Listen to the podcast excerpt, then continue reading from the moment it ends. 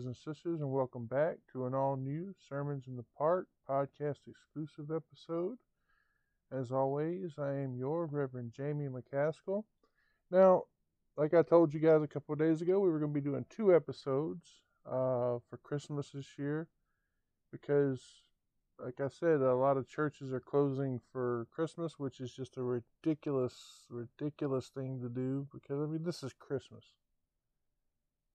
There's two holidays on the calendar that a church should be open for. And church and uh, Christmas is one of them. Easter being the other one. Easter is, of course, more important than than uh, Christmas in the Christian faith because, I mean, Easter is the death of our Lord and Savior, and then His resurrection, and then Christmas is birth. Now,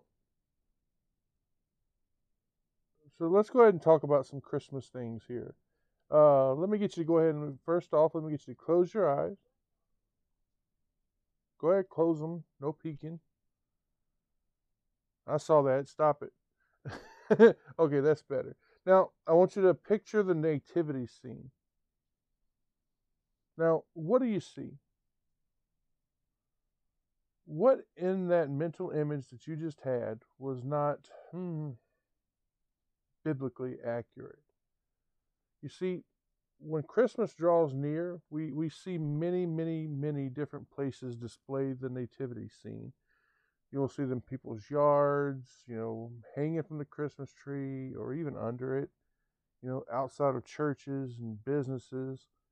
Sometimes you'll see them at schools or maybe at a mall.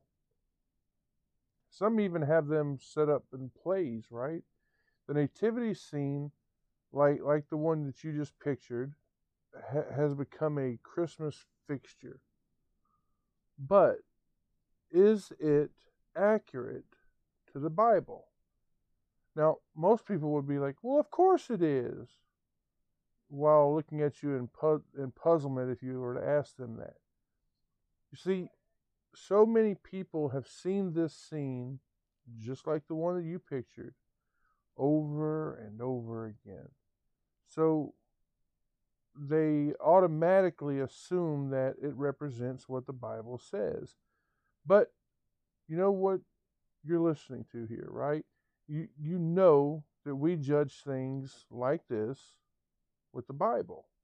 So let's take a closer look at the nativity scene and see if we can determine if the depiction holds up to scrutiny. Shall we? Or does it fail? Now, there are only two places in the Bible that tell us the story of the birth of Jesus. They are, of course, Matthew chapter 2 and Luke chapter 2. You know, we see the wise men, right? They, of course, play a very pivotal role in the Nativity. They're shown to be coming from some distant place so that they can honor the newborn king with their gifts, you know, the gifts of gold and frankincense and, of course, myrrh. Now, what else do you know about the Magi? Of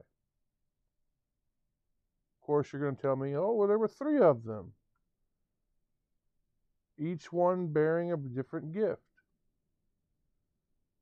We only see these gifts listed in one place. That's Matthew chapter 2, verse 11. But I want you to notice something when you look at this verse. We do not see a number of magi that came.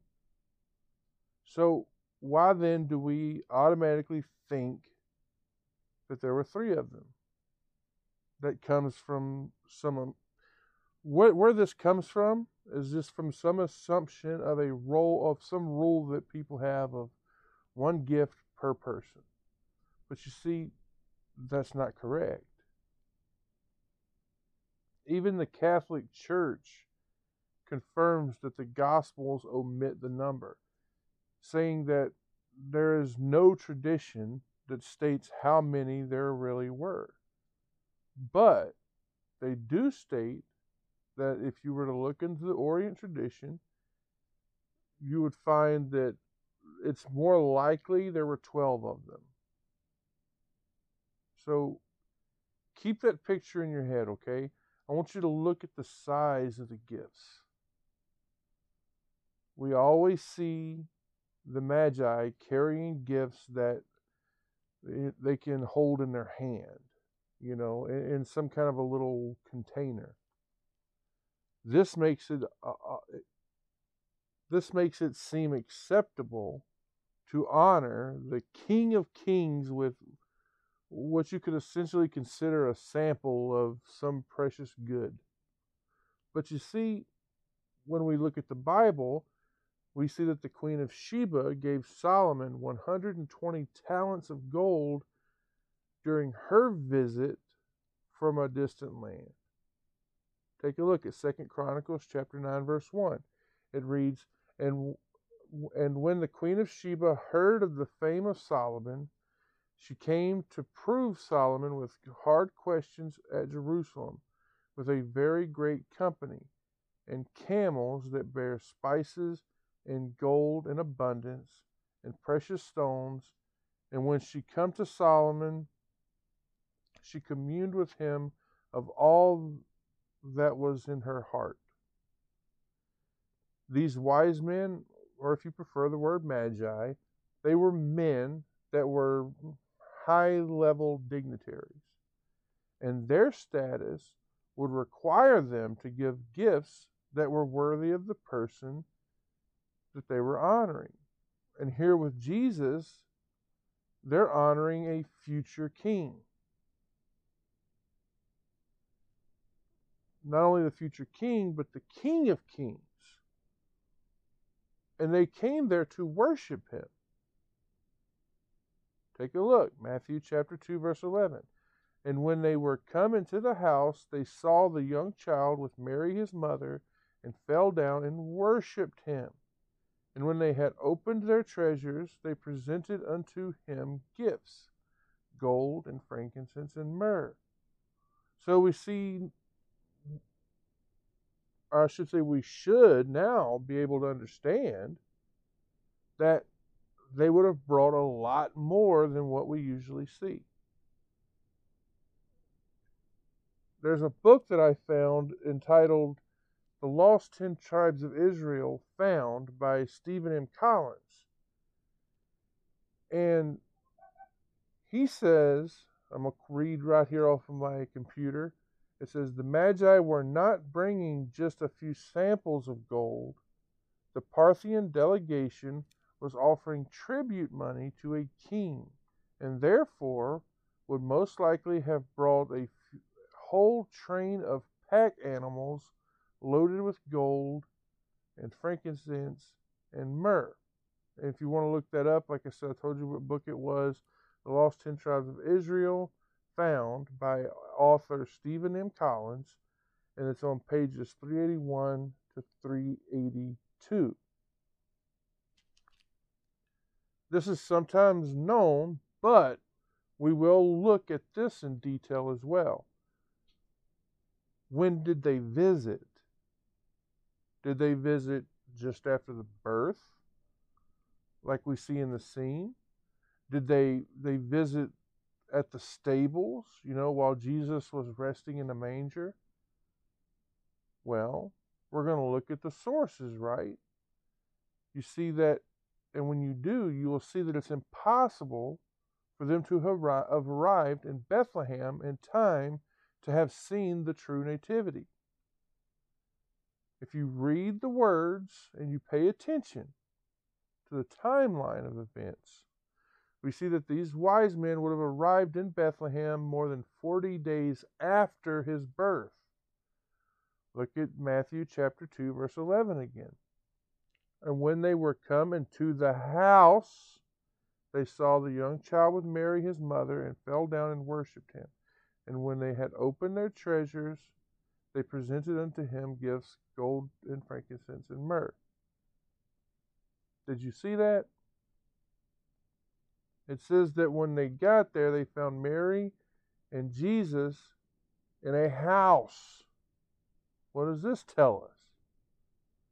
Well, it says that it's telling us that after Jesus was born, after they had, you know, visited all the people in Bethlehem that they knew there, after they had paid their taxes, they were able to get themselves a home to live in. Let's turn towards one of the others that, that we see depicted in the Nativity. That being, of course, the angels. Were there really angels there? And by that, I mean, were there visible angels near the Messiah when he was born? Well, that would be yes. Of course there were. But they did not stay long. In only a short time, the angels went up into heaven. The shepherds went into the city to find baby Jesus. Okay? Now think about this. Were there angels just flooding around all over and even near Jesus' birthplace when the shepherds arrived. Or for that matter, what about when the, the, the Magi got there weeks later? Like we see in the nativity sets. No. Now, look at some verses to confirm this with me. We're going to look at Luke chapter 2, verse 8, which says, and there were in the same country shepherds abiding in the field, keeping watch over their flock by night. Verse 9 And lo, the angel of the Lord came unto them, and the glory of the Lord shone round about them, and they were sore afraid. Verse 13 And suddenly there was with the angel a multitude of the heavenly host, praising God and saying, Verse 15 and it came to pass, as the angels were gone away from them into heaven, the shepherds said one to another, Let us now go even unto Bethlehem, and see this thing which is come to pass, which the Lord hath made known to us. We know that humans, that, or I should say, we know that the humans that we see at the Nativity were people, right? Jesus did, in fact, come into the world as a baby, just like anybody else. He was a baby, right? The Magi, they came there to worship him. But a lot of the events that those typical nativity sets show us are wrong. There were only three wise men there. But several of them. There were more than three. Jesus was given a large amount of wealth and not just some small little gifts. The wise men were not there when he was in that in the manger. Okay? They were there a lot later. Well, yeah, a lot later. And like I said, there were no angels present at that time. We don't see that anywhere in Scripture. So I want to thank you once again for uh, tuning in. I pray that the Lord continues to bless and keep you. I'm hoping that you're having a safe and Merry Christmas. Uh, you'll be watching, you'll be listening to this on Christmas Eve, right? So I pray that you know you're, you're spending time with your families, but with this winter storm going on in Ohio right now, I pray more than anything you're keeping safe and warm and just taking care of yourself. So thank you all for listening. And again, I want to say Merry Christmas and God bless each and every one of you.